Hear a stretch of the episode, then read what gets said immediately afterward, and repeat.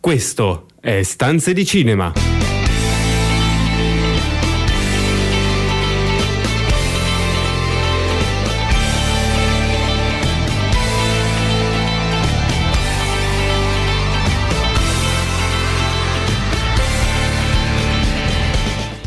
Benvenuti a una nuova puntata di Stanze di Cinema, il programma che vi racconta i film in sala e in streaming, tutte le novità da Hollywood a Cinecittà, il box office e l'inverso delle serie TV. Io sono Marco Albanese, con me per questa puntata ci sono Carlo Cairoli. Buonasera a tutti. Daniele Valsecchi. Buonasera. E il maestro Zanetti in regia.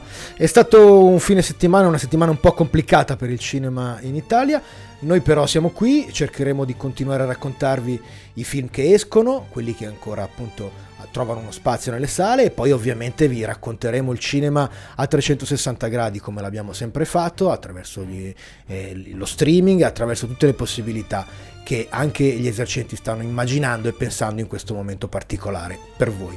A te Carlo per le news della settimana. Iniziamo con una notizia bomba, si è dimesso il CEO della Disney Bob Iger, forse uno dei CEO più produttivi della casa Disney in Disney da, da 15 anni, con successi sia al botteghino che anche finanziari di acquisizioni. Beh, il, il, percorso di, di, di Bob Iger alla, alla, Disney è stato una trionfale scalata eh, nelle acquisizioni, la creazione di tutto l'universo, l'acquisizione di Pixar, l'acquisizione di tutto il, il Marvel Cinematic Universe, la creazione di un universo cinematografico e l'anno di gloria che si è appena concluso, in cui Disney, ricordiamolo tutti, ne abbiamo già detto più volte, ma ricordiamocelo sempre perché poi i numeri sembrano lasciare il tempo che trovano, ma con sette film oltre il miliardo in casso. Delle cifre incredibili, un successo strepitoso, planetario, eh, la vera major dominante del mondo attuale e quindi forse Iger non aveva più stimoli,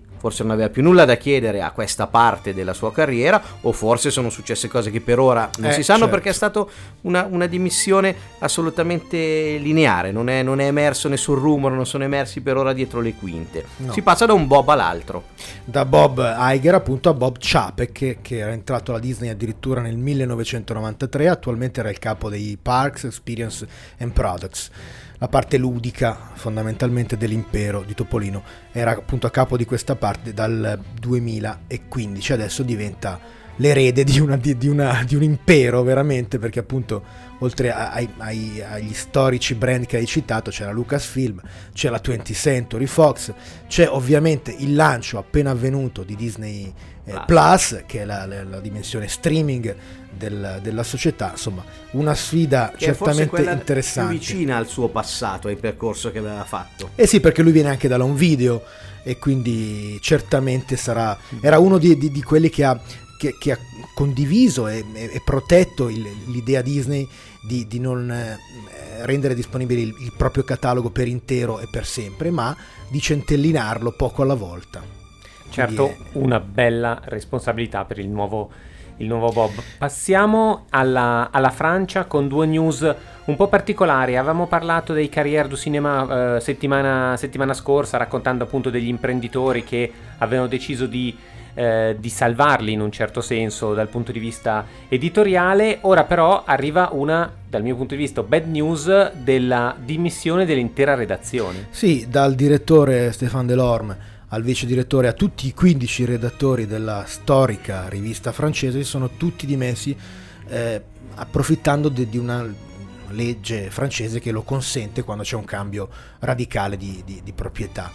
È una scelta curiosa, ovviamente loro hanno denunciato il fatto che tra i, tra i 20 eh, che, hanno fondato la società ci siano addirittura 8 produttori francesi, che il loro lavoro sarebbe comunque messo in discussione da, da potenziali conflitti di interesse e dalle primissime indicazioni eh, de, de, della nuova proprietà, e cioè quell'indicazione generica di essere più vicini al cinema francese. Voi sapete che i Cinema sono nati nel 1951 proprio in opposizione al cinema mainstream francese, quello che loro chiamavano il cinema di qualità o il cinema di papà, eh, e quindi a quel modo paternalistico anche di intendere il cinema, loro, che loro rifiutarono in, in favore de, de, de, del nostro Rossellini, del neorealismo italiano e del cinema classico americano, quello, degli Hitchcock, dei Wells, degli Hawks dei Fritz Lang. Quindi diciamo da un lato c'è un appello storico a, a, a, alla rivista essere assolutamente internazionale e non avere occhi di riguardo per il cinema francese, dall'altro c'è il timore che appunto i conflitti di interesse possano minare la loro indipendenza. Restiamo in Francia con una notizia sui César invece. Sì, i César saranno uh, consegnati uh, venerdì sera, eh, tantissime polemiche anche, uh, anche qui. Polanski, che era il, più, il, film più candidato con l'ufficiale alla spia, ha rinunciato a partecipare, sono state appese fuori dal, dal teatro dove si svolgeranno una serie di accuse pesantissime nei suoi confronti, il caso è noto, è sempre lo stesso da, da 40 e passa anni, ma certamente eh, il fatto che i César abbiano diciamo, premiato il suo ultimo film, stiano per premiare o quantomeno nel, nell'ambito delle nomination, ha, rinfocolato ancora una volta tante, tante polemiche. Se vi ricordate, già al momento dell'uscita, Beh, del film certo. c'erano state polemiche, lo stesso ministro della cultura francese aveva sostanzialmente invitato in un cortocircuito particolare a boicottare il film, eh, nonostante questo mm, il film ha avuto ottimi riscontri di pubblico e soprattutto sì, certo. di critica e queste 12 nomination ai Cesar hanno, hanno fatto scatenare il mondo Me Too. Uh, parole molto particolari, lo stesso Polanski ha, ha detto a chi mi chiede se io andrò o no ai Cesare, io rispondo dicendo ma come potrei andarci? Come potrei andarci in questo clima, sapendo già che ci saranno boicottaggi, sapendo già delle minacce ricevute? Inevitabilmente non ci andrò fondamentalmente. Uh, peraltro... Beh, questo di... ha avuto degli effetti importanti perché si è dimesso tutto il board esatto. dei, dei Cesar, eh, questo è, anche questo è un'altra dimissione di massa, è stata nominata una produttrice ad interim, tra l'altro la produttrice di film di Haneke e di Romer, e insomma certamente anche in questo caso la Francia è, è in difficoltà. Chiudo, chiudo, io con una rapidissima notizia su, sul nuovo film di, di, Bond, lo sapete, No Time to Die, abbiamo eh, saputo, è stato ufficializzato che sarà il Bond più lungo di sempre. All'interno del, del film ci sarà una colonna sonora come sempre di pregio, eh, noi ci andiamo a ascoltare da, da quella colonna sonora Billie Eilish con No Time to Die.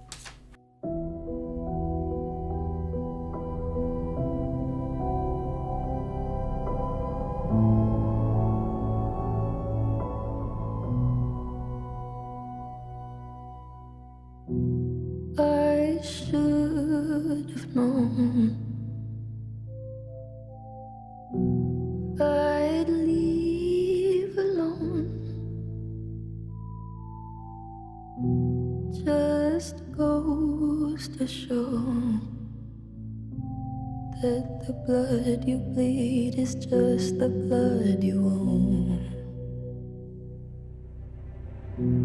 We were a pair. but I saw you there. Too much to bear. You were my life, but life is far away from fair. Was I stupid to love you? Was I reckless to help? Was it obvious to everybody else?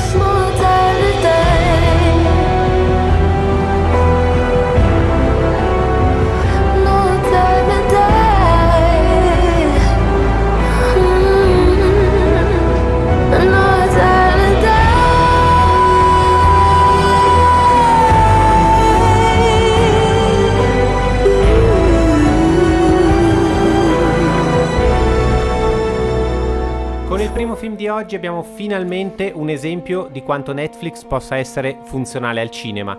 Oggi parliamo del taiwanese Esan. Sì, il nuovo film di Chung Mong Hong già selezionato con il suo precedente Soul per rappresentare il suo paese agli Oscar eh, nel 2013.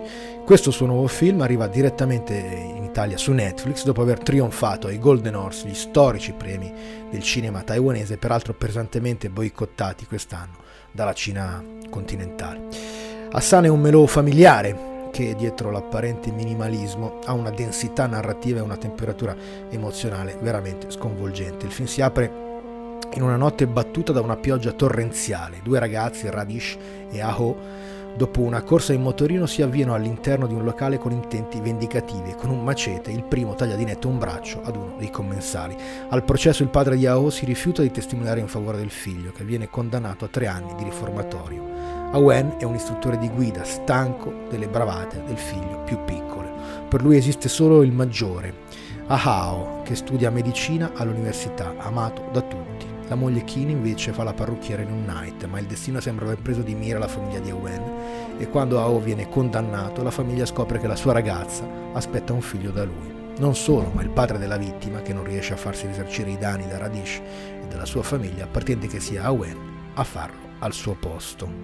È un film solo apparentemente come melò famiglia- descrivibile come melò familiare. In realtà sono tanti film uno all'interno dell'altro. Sì, è vero, c'è davvero secondo me una ricchezza narrativa forse sufficiente a costituire tre o quattro film diversi, no? quindi questo ritratto familiare diventa improvvisamente un'epopea che si, si espande su molti anni eh, diversi e contiene in sé tanti film, tante anime, no? c'è un inizio horror, c'è una parte in riformatorio che da sola vale il film, ci sono le lezioni di guida del padre che sono, hanno un, un, un cotè più, diciamo, più da commedia, c'è la seconda parte del film, quella ambientata tre anni dopo i, i primi episodi, decisamente più noir, più, più cattiva. E ci sono poi bellissimi flashback del figlio più grande allo zoo con una ragazza innamorata di lui. E poi ci sono momenti lirici pause che, all'interno della narrazione che nella struttura del film con le nuvole su Taipei, le strade vuote, i plongé sul traffico, le strade bagnate, solcate dalle moto, tante cose, tanta ricchezza. Molte, certamente un film interessante,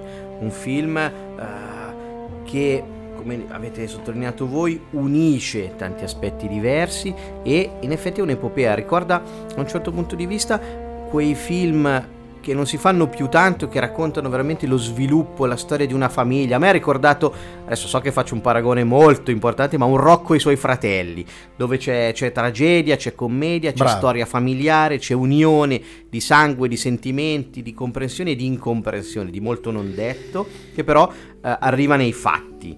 E c'è un altro aspetto secondo me interessante. Uno, quello di non seguire scelte facili, nel senso che eh, senza entrare nei dettagli della trama, ma eh, il film avrebbe potuto avere assolutamente del- del- del- degli scivoloni su degli Certo. aspetti melodrammatici più facili, su alcuni personaggi che rimangono invece per fortuna sempre nell'ombra, eh, su aspetti, aspetti così di emotività mm, spiccia. Ed Bravo, invece fa sempre bravo. la scelta più difficile, la scelta di lasciare nel dubbio, di lasciare di fare riflettere e di, di- di far pensare lo spettatore, anche con questi stacchi temporali interessanti. Ce n'è uno importantissimo Beh, certo. nel film, molto molto interessante, che eh, da una parte rafforza il concetto che il tempo è dottore, che il tempo cura Aiuta, tutto, dall'altra bravo. però fa capire che in realtà tutti noi ci portiamo il peso del nostro passato con noi. Sono due, sono due, due aspetti interessantissimi. D'altronde eh, c'è la frase tipica del film, la frase Certo. che, che asso- ah, segue tutto il film è quella cogli l'attimo, scegli la tua strada, che all'inizio sembra la frase guida del film e che poi fino alla fine invece viene stravolta completamente. Questo racconta, racconta molto, è veramente interessante. Un ultimissimo inciso, eh, un film interessante anche perché mm, i Golden Horse quest'anno hanno avuto una vita molto difficile, data la situazione di, di- di polemica tra, tra Taiwan e la Cina. il- il- questa premiazione storica è stata fortissimamente boicottata da- da- da- da- dalla Cina fino a far sì che Johnny To, mm, Che era il regista hongkongese, abbia, abbia annullato la rinunciare. sua presenza, abbia rinunciato e moltissimi film del Cina e di Hong Kong non si siano presentati, siano stati annullati. Quindi, an- da un certo punto di vista, dà un pochino più di valore ancora a questo film. C'è un altro elemento secondo me importante che ho introdotto proprio all'inizio di questo, di questo, blocco ed è il ruolo di Netflix. Finalmente abbiamo un film che non si è perso essendo certo. una serie tv compressa in due ore, ma anzi è stato valorizzato in due ore e mezza di film tutte le storie all'interno del, del percorso Assolutamente, regista. forse perché questa è probabilmente molto più semplicemente un'acquisizione di Netflix, cioè un film nato fuori da, dalla piattaforma e che Netflix come forse è giusto che, che, dovrebbe fare. Non l'ha fatto l'algoritmo. Non l'ha fatto l'algoritmo, esatto. Ha semplicemente acquistato perché l'ha ritenuto meritevole di una distribuzione e anche verosimilmente dopo, dopo, il successo che ha avuto in patria e, e quindi ce l'ha, stavi ce dicendo, l'ha è quello che dovrebbe fare, valorizzare film che avrebbero difficoltà di distribuzione certo. perché probabilmente Esan nel cinema, nelle sale italiane difficilmente arriverebbe se non in quelle, in quelle d'essè e arrivare al grande pubblico. Esattamente così, è la strada giusta, assolutamente, per valorizzare delle piccole perle che ci sono nel panorama distributivo internazionale. Quantomeno è una delle strade giuste, nel senso che ma, ovviamente un colosso come Netflix con tutti gli investimenti che fa non può vivere solo su questo tipo di film, ma il fatto che li inserisca all'interno della sua offerta è una qualcosa Premiante. di positivo è l'effetto casa editrice. Con Stranger Things riesci a, a, distribuire film come certo. questo prendiamoci una pausa musicale e poi arriva il secondo film di oggi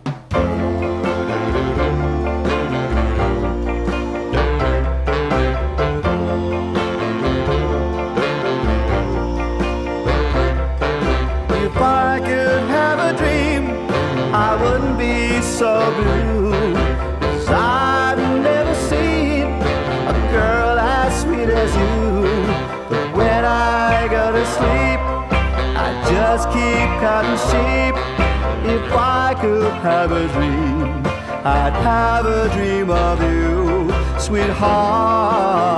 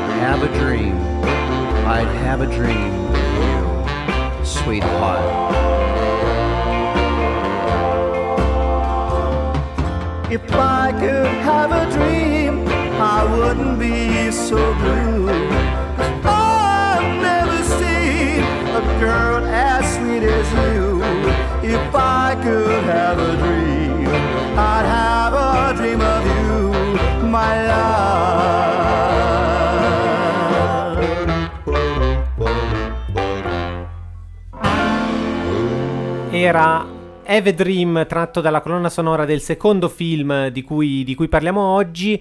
Eh, il regista ha detto di essersi ispirato a Hitchcock e Lynch, che è già un buon, un buona base di partenza. Parliamo del doppio sospetto del belga Olivier Massé de Pass. Sì, è il regista del, di Illegal che ha avuto distribuzione anche in Italia. Questo è il suo nuovo film, si chiama Doppio sospetto, è un film molto diverso da dal suo primo che appunto raccontava una storia di, di emigrazione eh, contemporanea. Questo invece è ambientato negli anni 60, siamo in Belgio perché appunto Olivier Massedepas è un regista belga, è un thriller psicologico nel quale sono protagoniste due donne e due bambini che abitano una bella villetta bifamiliare nei sobborghi. Le due protagoniste sono Alice e Céline, vivono una grande complicità, nonostante le divida l'età, le due sembrano sorelle e le rispettive famiglie vivono sostanzialmente assieme, così come i loro figli che giocano spesso nel giardino diviso delle due proprietà. Tuttavia le cose cambiano improvvisamente quando il figlio di Céline si arrampica sul davanzale cercando di acchiappare il gatto di casa e precipita tragicamente proprio sotto gli occhi di Alice impotente. Nelle ore immediatamente successive i rapporti fra le due famiglie si guastano irrimediabilmente. Il sospetto di non aver fatto abbastanza per salvare il piccolo Maxime diventa motivo di rancore per una e di senso di colpa per l'altra, apparentemente senza un valido motivo. La paranoia di Alice la spinge ad interpretare come ostili e premeditati alcuni eventi che pian piano sconvolgono anche la sua serenità familiare.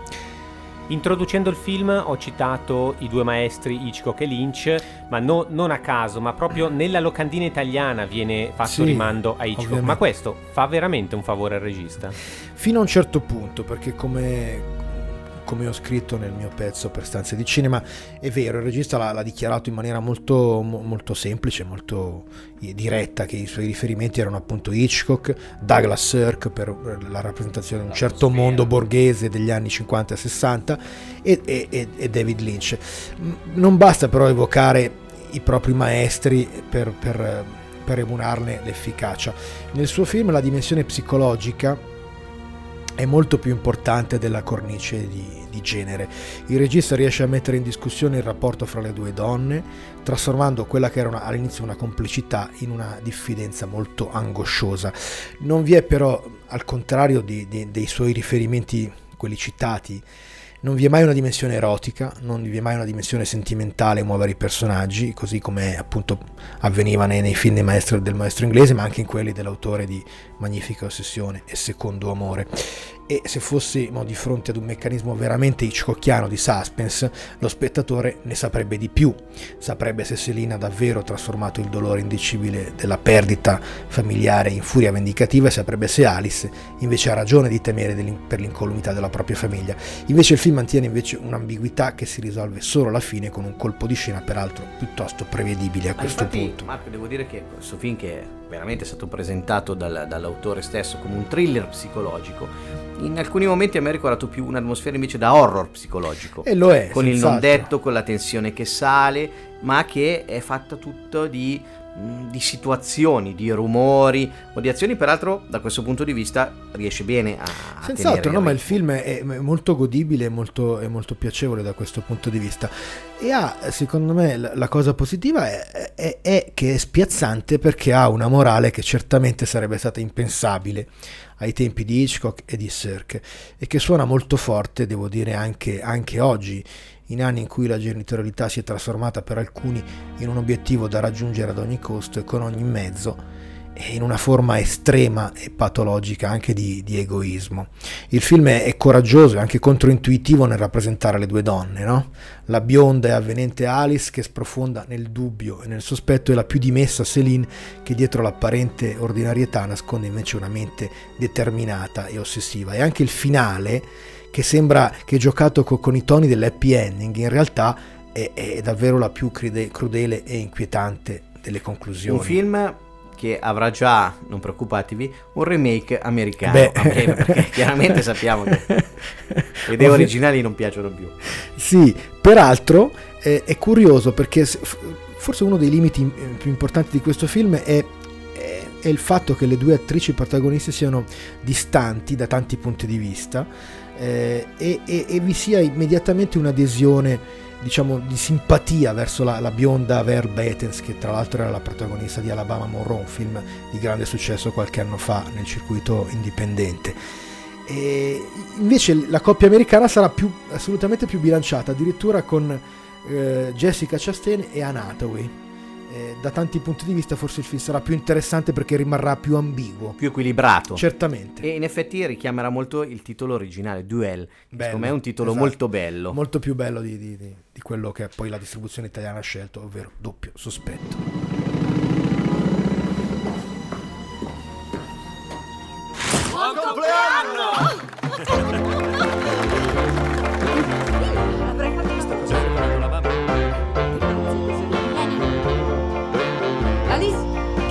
Succede? Maxim ha avuto un grave incidente ieri. È stato un incidente. Non avresti mai dovuto perderlo di vista.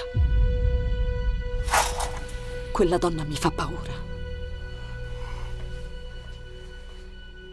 Vuole vendicarsi sul nostro figlio.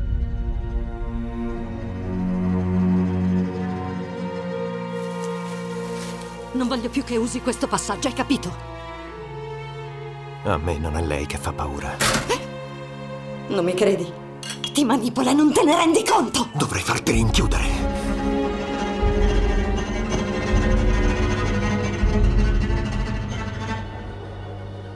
Sei completamente fuori di testa. Ho perso il controllo.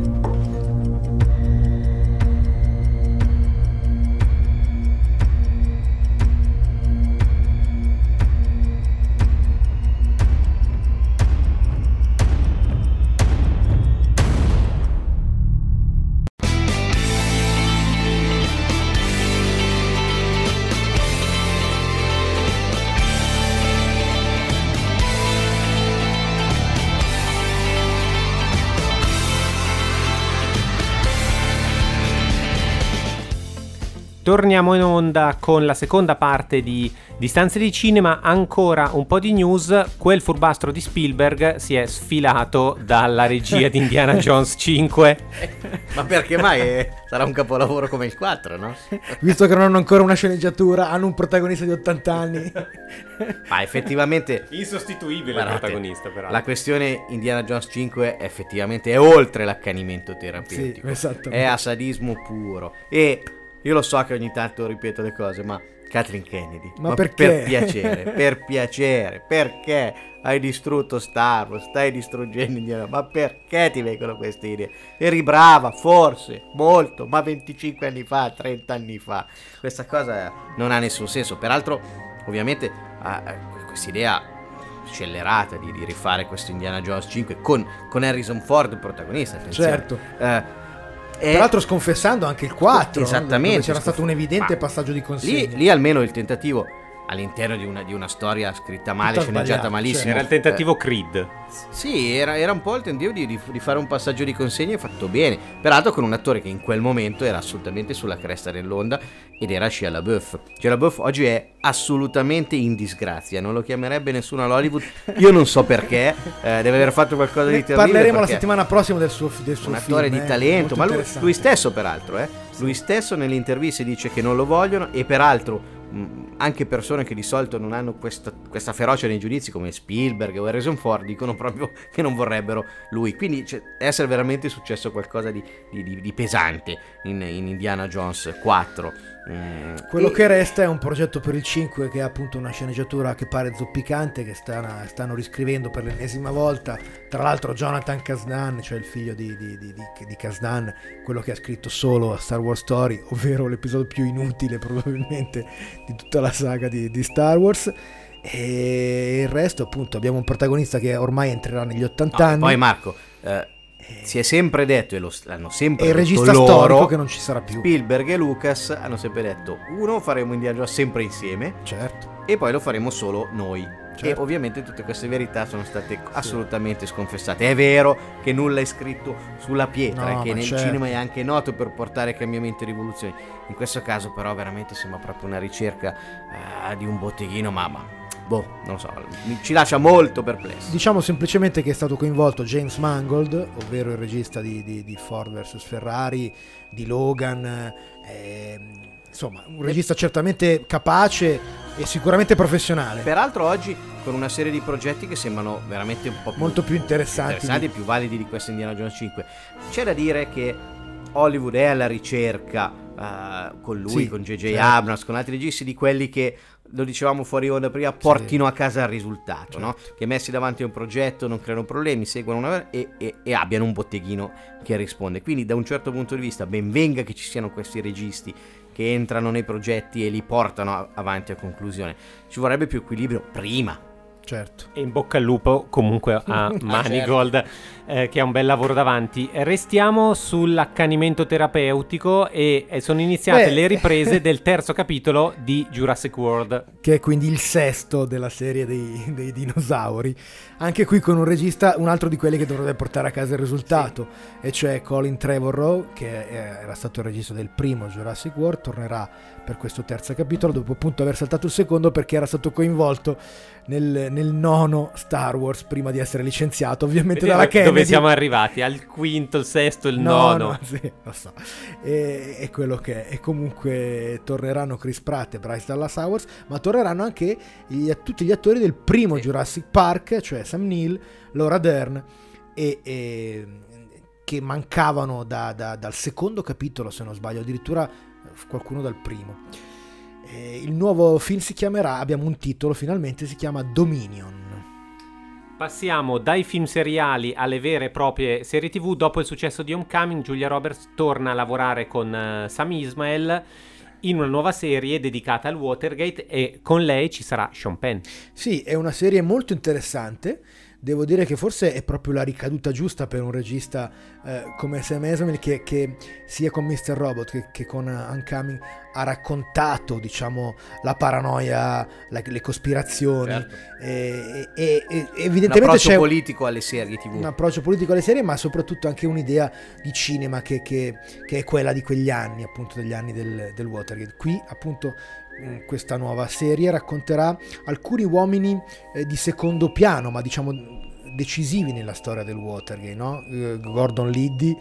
eh, Martha Mitchell, cioè la moglie del, del ministro Mitchell, Gordon Liddy che era l'agente dell'FBI che assieme ad Howard Hunt, l'agente della CIA, ideò eh, l'effrazione al Watergate e ci saranno appunto tanti attori straordinari, Julia Roberts che appunto torna a lavorare con Sam Esmail, Sean Penn eh, che sarà suo marito, eh, Joel Egerton che sarà Gordon, Gordon Liddy.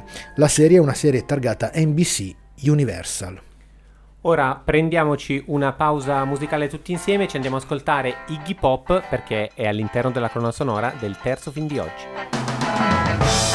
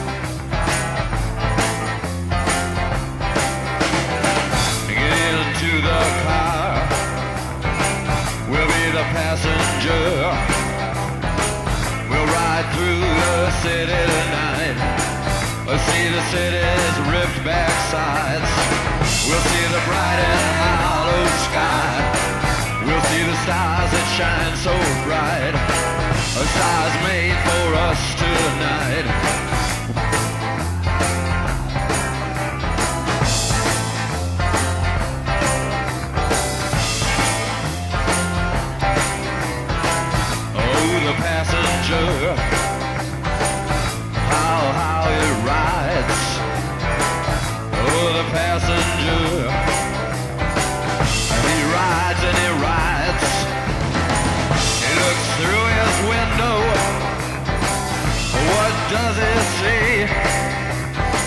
He sees the and hollow sky. He sees the stars out tonight. He sees the city's ripped back sides. He sees the winding ocean drive.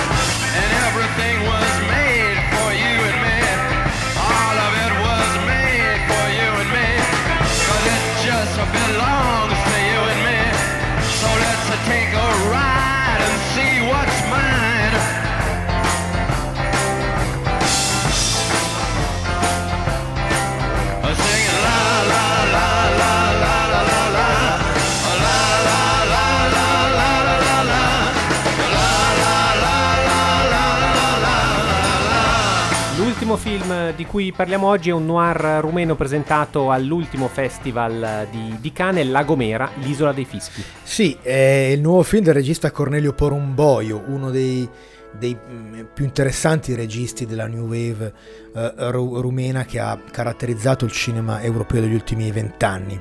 Porumboio è figlio, forse gli appassionati di calcio lo ricorderanno, figlio di, di un grande arbitro internazionale, Adrian, a cui tra l'altro il figlio ha dedicato il notevole documentario The Second Game nel 2014. Se vi capita recuperatelo perché è molto bello il racconto padre e figlio di una partita eh, tra Steaua e Dinamo negli anni di Ceausescu. È un documentario molto molto interessante. Questo nuovo film è il nuovo film appunto di Porumboio, che è noto in Italia soprattutto per il suo primo film, che è l'unico uscito da noi pr- prima della Gomera, a est di Bucarest, che nel 2006 aveva vinto sempre a Cannes la Camera d'Oro. Da allora quasi nessuno dei suoi lavori ha trovato una distribuzione tradizionale nel nostro paese, neppure il bellissimo, anche qui vi invitiamo a recuperarlo, Police Adjective, e invece l'agrodolce, The Treasure, il tesoro, presentato sempre a Cannes del Tarregar nel 2015. Questo è il suo primo film nel concorso ufficiale e racconta di Cristi, Vlad Ivanov, ovvero il volto simbolo del cinema, del cinema ru- rumeno internazionale, che è un poliz- in questo caso è un poliziotto corrotto di Bucarest che rimane invischiato in un piano ridicolmente complesso per liberare di prigione un gangster locale.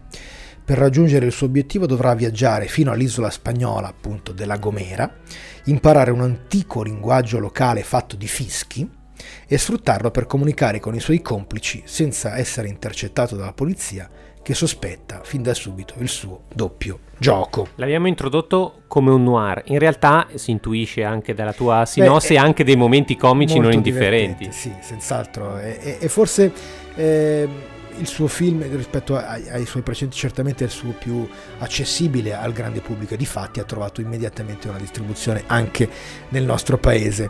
È un film che racconta, se volete, in maniera anche divertente la paranoia sul capitalismo della sorveglianza, no?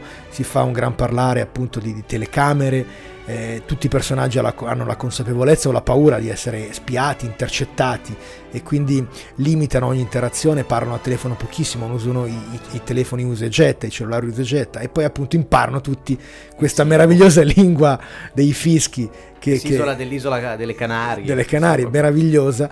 Ed è veramente eh, è di per sé ovviamente è uno degli elementi più divertenti di questo film il, il- il modo con cui si impara questo, Dove, questo linguaggio dove peraltro Marco eh, ci sono tutti gli elementi di un film classico, dalla fan fatale Certo. al poliziotto corrotto, Corrotto, ai gangster, ai capi invece al, al poliziotto integerrimo che si scontra, il grande piano di fuga e tutti vengono però passati eh, sotto questa lente della grande ironia, del non prendersi sul serio, del, del raccontare le, le- le piccolezze e le debolezze umane.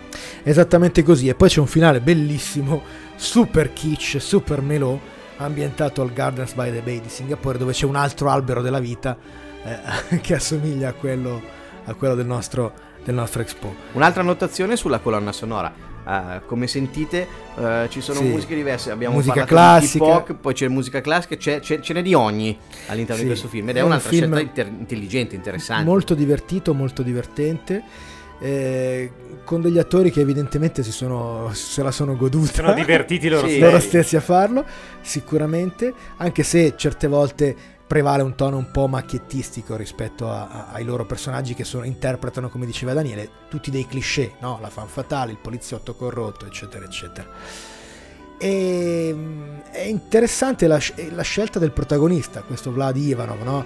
il più grande caratterista del cinema, del cinema rumeno, lo ricorderete tutti, forse tutti quelli che hanno visto quattro settimane, eh, quattro mesi, tre settimane, due giorni, ricordano il suo dottor Bebe, il terribile eh, medico abortista di, di- di quel film. E, mh, certamente è curioso perché in questo caso la sua parte è, è- molto diversa. Non è così cattiva come siamo abituati Sì, ovviamente anche in questo caso fa il villain, cioè fa il poliziotto corrotto, ma fino a un certo punto perché fa, è, è anche il personaggio più positivo, quello che mette in discussione tutta la sua vita per, per amore di questa fan fatale e che ev- evidentemente riuscirà o non riuscirà in questo piano, piano criminale. Daniele ha giustamente messo in evidenza la colonna sonora di questo film e noi la sfruttiamo fino all'ultimo e ci andiamo a ascoltare anche Ute Lemper. Und der Haifisch, der hat Zähne und die trägt er im Gesicht. Und McKeith, der hat ein Messer, doch das Messer sieht man nicht. An einem schönen blauen Sonntag. Liegt ein toter Mann am Strand. Und ein Mensch geht um die Ecke, man Messer nennt. Und Schmulmeier bleibt verschwunden, wie so mancher reiche Mann. Und sein Geld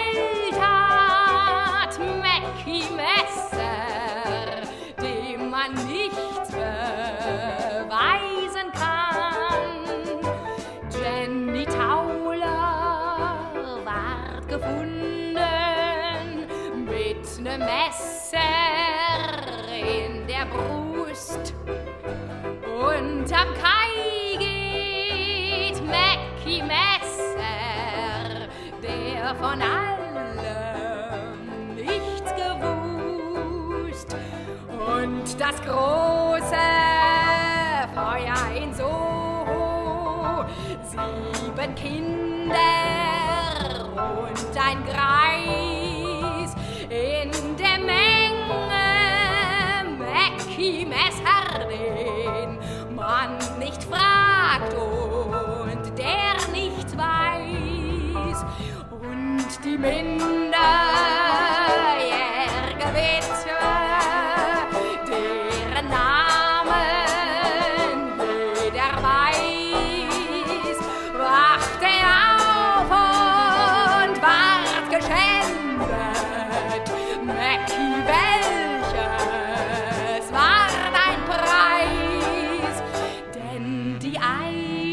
Eccoci al momento Dark Mirrors della settimana. Abbiamo Alessandro Vergari con noi. Ciao Ale. Ciao a tutti. E la serie della settimana è Truth Be Told, è una serie Apple TV Plus con un cast eh, francamente notevole. Un cast sicuramente notevole, eh, sicuramente non ci possiamo lamentare da questo punto di vista. Eh, Aaron Paul, eh, eh, Octavia Spencer, Lizzie Kaplan, insomma, mh, Elizabeth Perkins, Annabella Sciorra e ancora altri. Eh, è una serie, come dicevi tu, Apple TV Plus, è una serie che mh, lascia però complessivamente l'amaro in bocca, lo diciamo subito. Eh, proprio perché le aspettative, date anche le premesse del cast, erano sicuramente elevate. E poi la storia è anche interessante, è una storia di giornalismo investigativo, è una storia che comunque eh, riguarda una questione di giustizia e di ingiustizia in particolar modo. Cosa accade eh, in, eh, in questa serie? Qual è il, eh, insomma, il motore in qualche modo narrativo? È l'incarceramento eh, di, una- di- di un, di un ragazzo di 17 anni, un adolescente, che eh, a quell'età commette un crimine, uccide il vicino di casa, uno scrittore affermato, e finisce in galera con, quindi, eh, con un'imputazione gravissima e quindi ottiene l'er- l'ergastolo. Una giornalista che è appunto interpretata da Octavia Spencer, quindi una giornalista di colore, mentre il ragazzo che va in galera è bianco, appunto è Ron Paul, è una delle principali accusatrici, o quantomeno una delle figure che durante il processo hanno spinto di più per, per arrivare poi ad un capo d'accusa eh, così, così serio, così, così gravoso. Dopo 19 anni, eh, per una serie di circostanze, la stessa eh, giornalista che si chiama nella serie Poppy Parnell mh, decide di rivisitare in qualche modo il caso e più va avanti nella rivisitazione del caso più si accorge che effettivamente 19 anni prima aveva commesso dei gravissimi errori di valutazione di giudizio e quindi tutto si riapre. Accanto a queste due figure già di, di per sé molto importanti c'è Liz Kaplan che impersona due gemelle, Leni e Josie, eh, Le figlie che sono vittima. le figlie della vittima. Eh, uno dei- degli aspetti più, più importanti, più rilevanti della serie è una delle tematiche, per meglio dire, è il razzismo. Perché a un certo punto, quando Octavia Spencer, alias Poppy Parnell, va in carcere a trovare Warren Cave, che appunto era un Paul, eh, e comincia appunto a, insomma, a sondare il terreno per capire se ci sono i margini per eh, riaprire il caso, per coinvolgerlo nuovamente e soprattutto per riallacciare i rapporti, visto che lei era stata in qualche modo una delle eh, principali, dei principali soggetti eh, che l'avevano poi portato eh, in galera fondamentalmente, si accorge appunto che questo ragazzo durante gli anni di galera è diventato un neonazista. Ale, un tema Quindi del una- razzismo girato, direi, nel senso che in questo caso è la Eh, persona sì. nera, che è quella ricca, famosa, libera, che entra in carcere, mentre appunto il bianco, peraltro affiliato alla- ai fratelli ariani, invece è quello dimenticato, colpevole, o si vedrà se, e eh, sfortunato nei due casi. Quindi un, un gioco anche interessante, peraltro, un dualismo diverso dai soliti. E devo dire che, ascoltando fino adesso, uno direbbe il soggetto è molto interessante, attori molto interessanti, tutto molto bello. Allora, perché tu giustamente hai detto all'inizio, diciamo subito che però non funziona? Perché purtroppo la sceneggiatura e la scrittura di questa serie, soprattutto, eh, sono punti deboli. Ehm, punti deboli perché eh, i personaggi sono importanti, portano con sé delle caratterizzazioni molto forti, anche le due gemelle, per esempio. Troppa carne al fuoco, poi c'è un, il personaggio del um, il padre di, di Aaron Paul che viene chiamato in causa, che per, per, so, per più di, di un episodio è quasi centrale nella serie. E, insomma, sembra quasi che la serie non sappia a un certo punto da che parte andare, se andare verso una direzione, verso un personaggio, focalizzare un tema oppure focalizzare un personaggio in particolare, una storia in particolare, una delle famiglie che vengono appunto tratteggiate. Anche la famiglia, per esempio, di Octavia Spencer ha insomma, ha una, serie, ha una serie di problematiche eh, non da poco che non vengono però mai trattate con, eh, il sufficiente, con, la, suffic- con la sufficiente profondità. È una serie Questo autoconclusiva? E avviene un po' per tutti. E io credo che non ci sarà una seconda stagione, anche se il tema del podcast, che poi appunto è uno degli aspetti, se vogliamo, anche narrativamente più interessanti della serie, perché questa giornalista registra continuamente ogni giorno eh, e- e i suoi podcast eh, per, eh, insomma, per, per dare ragguaglia ai suoi spettatori, ai suoi eh, radioascoltatori, diciamo, eh, di come vadano avanti appunto le sue indagini, potrebbe anche diciamo, eh, eh, lasciare aperta una, un'ipotesi di, eh, di una seconda stagione, anche se mh, non, credo che, non credo che sarà così. Grazie Alessandro, chiudiamo mm, questo tuo contributo con i Traffic, Dear Mr. Fantasy, dalla colonna sonora appunto di Truth Be Told. Ciao, grazie. Ciao a tutti.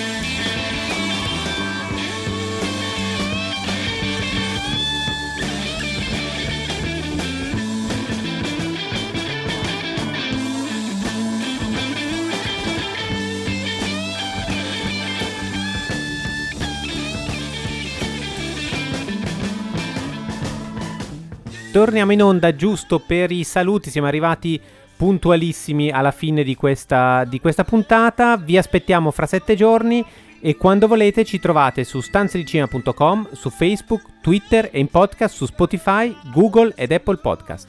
Da Marco Albanese, Carlo Cheroli, Daniele Valsecchi e dal maestro Zanetti in regia, buon film a tutti!